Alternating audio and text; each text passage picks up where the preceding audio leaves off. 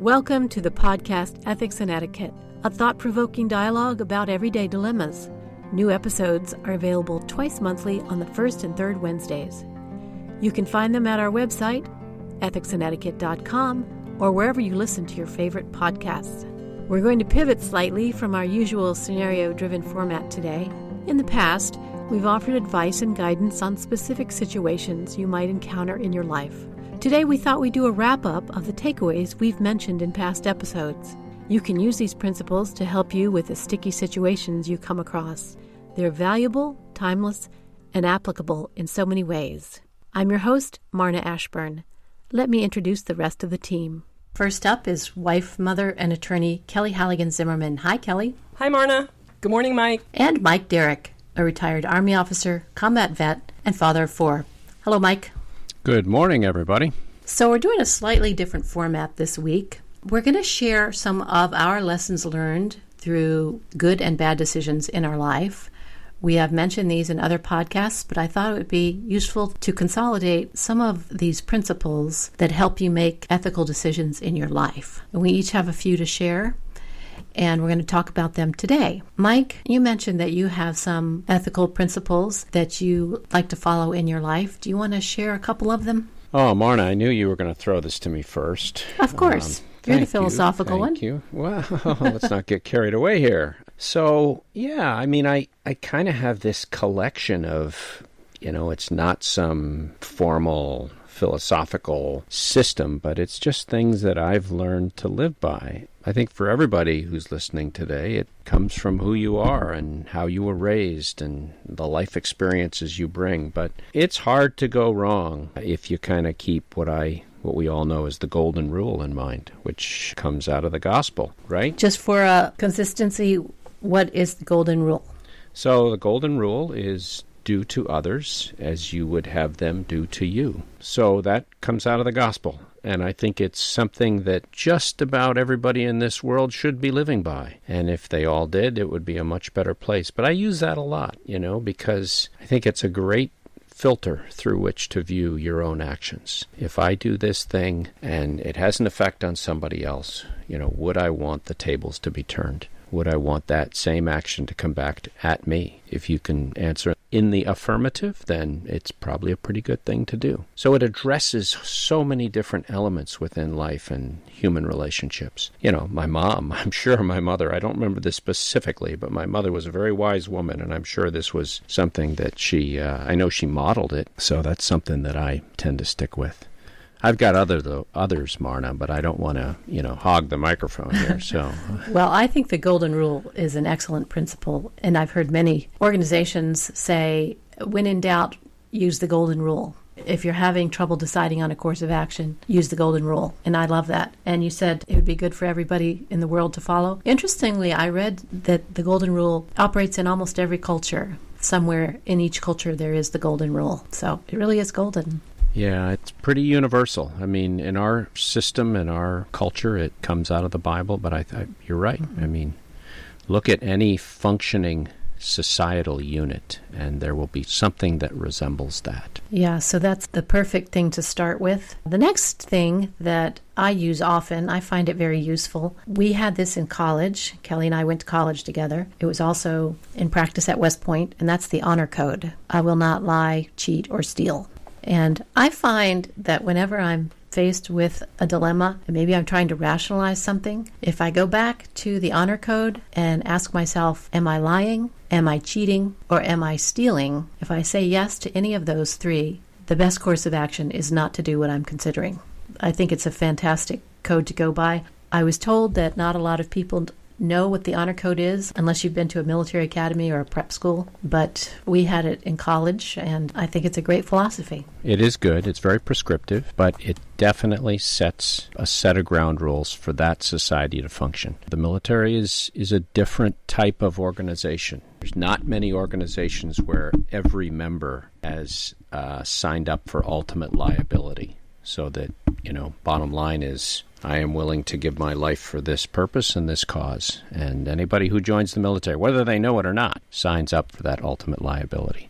So having that that very stern and directive set of rules by which to live I think sets a very effective context for that community. I agree with you, Marna. It's interesting that you find that so such a touchstone because I certainly do. And uh, you know, my wife and I both went to West Point, so it it helps us within the context of our family. And you know, I can only hope a little bit rubbed off on our kids, and I think it did. And the good thing about it is it's short and clear, and there's Yeah. no mistaking the directive that it asks of you. Right. There's right. there's no waffling. The next one I wanted to mention is, and we've talked about this several times too, is keep as long a term perspective on your decision as possible because better decisions are made when you keep the long term in mind. What feels good or feels right in the short term may not play out too well in the long term. Very true, Marna. I, I think you want to try to live consistent with your values, which hopefully are based upon morals and ethics. And what I try to do when I have a major decision is not be impulsive, not feel like I have to take action or make a decision right then, um, especially if something occurs that you feel like, oh, I need to respond to. Try to take a breath, take a break, you know, wait a day and then see how you're feeling about it. And communication is really the key. You want to be authentic and truthful in the way you live your life and in the way you communicate with others. Manners are really important. I think manners really make a person. So you want to always try to be polite. And I, I've really tried to talk to my kids about this and really make it a part of their lives. Um, and I particularly saw it. We spent time in Texas, and I was so impressed by the manners and how the parents really required it of the kids. And I just think it makes a difference and it, it helps you learn to respect others. I also think it's important to live with a sense of humor and be able to laugh every day It makes the day so much better and be able to laugh at yourself. I agree. Back to the manners. Kelly, what would you say to somebody who didn't have the benefit of being taught manners when they were growing up? How, how would they know what they are? Well, you could research them. but I think it's really simple. It's it's thank you, it's please, it's yes sir, no sir, yes ma'am, no ma'am. And if you're an adult, you could just use somebody's name, you know, yes Marna, no Mike, you know, that kind of thing instead of yeah, whatever, you know, that kind of stuff. It just it really shows that you care about the other person and you respect their perspective. And even it's so important to say thank you to people within your family. It just makes a difference. I know my, my young son is 15 and he's working on it. It makes me feel so much better when I give him a ride or go out of my way to help him with something, especially driving. It's a lot of driving at, at age 15 because he doesn't have a license. When he says, Oh, thanks, mom, or thanks for helping me out, it just makes a difference. Relevance and acknowledgement is so key. Definitely. Now, Mike said once, and I found this to be true too. One, I don't know a person who doesn't have regrets about something they've done or not done. Uh, I certainly do I have regrets. I look back in the past, I have them. The good thing about regrets is that there's always a lesson in there somewhere. So, one of the philosophies I use these days when I'm making a decision, an ethical decision, will this be a bad decision that stands alongside my bed at 3 a.m. for years to come? Some poet said that. I, I don't even know who the poet is. I tried to find the poem and I can't, but he wrote, It's 3 a.m. and every bad decision I've ever made in my life is standing alongside my bed. Well, That's very good. That's Yeah. very good. so I'll ask myself, well, and I and I do have, you know, the 3 a.m. bad decisions. I do. So I'll ask myself, well, I have this bad decision standing in my bedroom at 3 a.m. because I don't want it. I don't want any more. And that's just kind of going back to what I was saying about keeping the long term in perspective. I think that's a great idea, Marna. I love your characterization of, of this as the long term or the long game because short term interest, long term interest, usually harmony within societies, within families, within relationships, it always goes back to what's good over the long haul. And, Yeah. uh, so I think you're onto something there. And impulsive decisions are pretty much synonymous with just keeping the short term in mind. Impulsive decisions are right. usually never very good. Yeah, and just for me, you know, I'm a real talker. A lot of times I just stay out of trouble by being quiet. My mom said to us many times, if you don't have anything nice to say, don't say anything at all. so a lot of times just being quiet is your best option. Right. A little restraint is a your good most, thing. yeah, it's your most ethical option. You can always choose to say something later if you feel like you need to, but it's not going to hurt to wait a little bit. Yes. Now, Mike, you have said s- several times some advice that your mother, no, it wasn't your mother, but it relates to your mother. What was that? So um, I think I've shared this before, at least once, and that is, uh, you know, I worked for a, a very uh, a real gentleman in the army. He was a he was a general officer. He was known throughout the army for his sense of fairness and morality, and was something right or wrong. And he used to give lectures on ethics, not just to his own troops, but to broader audiences. And one thing that he said, I think I was about to take a, a, new and important position. So he had all of us who were in that moment. We were just we'd been selected uh, for a command position, and he was he was on a, a video teleconference or something, giving us this uh, talk he has about ethics and command. He said, You know, you can find all sorts of ways to parse this out. But he said, What I like to do is ask myself the question Would I feel comfortable telling my mother about this? And, um, you know, back that to moms. really brings it down to the bare essentials, doesn't it? Yeah. The other one is that he used to often say is, Would you feel good about this if it was on the front page of the newspaper? So those two things kind of stick in my head. Again, it speaks to your, your sense of the long term, Marna, and it's a good thought to live by. There's no doubt about that. So it saved me from calamity a couple different times. I'll tell you that. Yeah, I have a funny story about trying to be ethical when I was young and, and trying to be, you know, truthful. It's a little bit long, but are you guys interested? Go ahead. Oh, yeah. Go. Go, Kelly, go.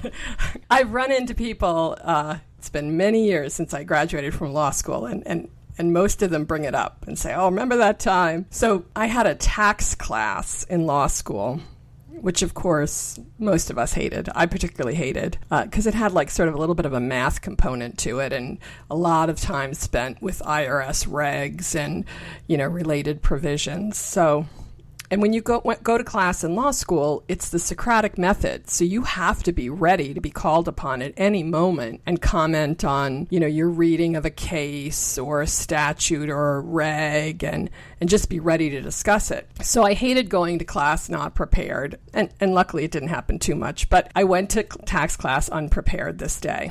And one of the things that really bothered me when I was in law school was how many people got called on and just when they weren't prepared just sat there and like never said a word, turned around like the professor was calling on somebody else. It just was a bad scene. Of course, I go into class, I'm very anxious, I'm going to be called on, I'm not prepared. I'm sitting there, you know, it's a large class huge lecture, you know, maybe 100 kids. Our whole law school class, I think it was second year, we had this professor, Professor Schwarzenegger. I swear it was no Schwarzenegger. Way. Yeah, I, I, think it was. It might have been Schwartz. Wow. Anyways. Was he a big was, guy? No, no, it was a woman, and she was very tall. And of course, I'm tall. I think being tall is great, but she was probably six feet tall and she wasn't comfortable with it. So she always kind of slouched a little and she was a bit of a mumbler. So we're in class and she's, you know, and so I hear Halligan, Miss Halligan, Miss Halligan, or something. So I, I say, okay, this is it. so I say very loud, loudly, you know, I'm sorry, Professor Schwarzenegger, but I'm not prepared. You just you just oh. owned it. You just yeah, owned I just it. owned it, right? Because she called on me. I'm not prepared. I'm just going to come out and say it. I mean, I'm not, I'm not going to be a wimp. I realize as I'm saying this, the two people next to me are looking at me like shocked, like. Um, because you just threw somebody else under the bus, Kelly. That's what happened. Professor Schwarzenegger says, Miss Halligan, thank you for sharing that with us but I called on Miss Callahan. oh, that's a good one. and everybody is just laughing. The two guys next to me, who I was buddies with, um, they both one was one ended up going into the Marines, and the other was a military guy. They had to leave because they were crying. they found it so amusing. And after class, Mary Margaret Callahan comes up to me and says, "Hey, you know, thanks, thanks for bailing me out on that. I wasn't prepared either." Because after that, she didn't call on Miss Callahan. She just moved on, and the whole class just oh. couldn't get over it. Anyways, one of my embarrassing moments where I tried to be ethical. So, what did you think about being the comic relief for the class? Oh my gosh, it was so embarrassing, but but so funny. Like it's something I graduated from from law school in 1988. So you think about all those years, I still remember it, and, and people still bring it up. They find Wow. it so funny. That is amazing. Well, thank you for your candor, Kelly.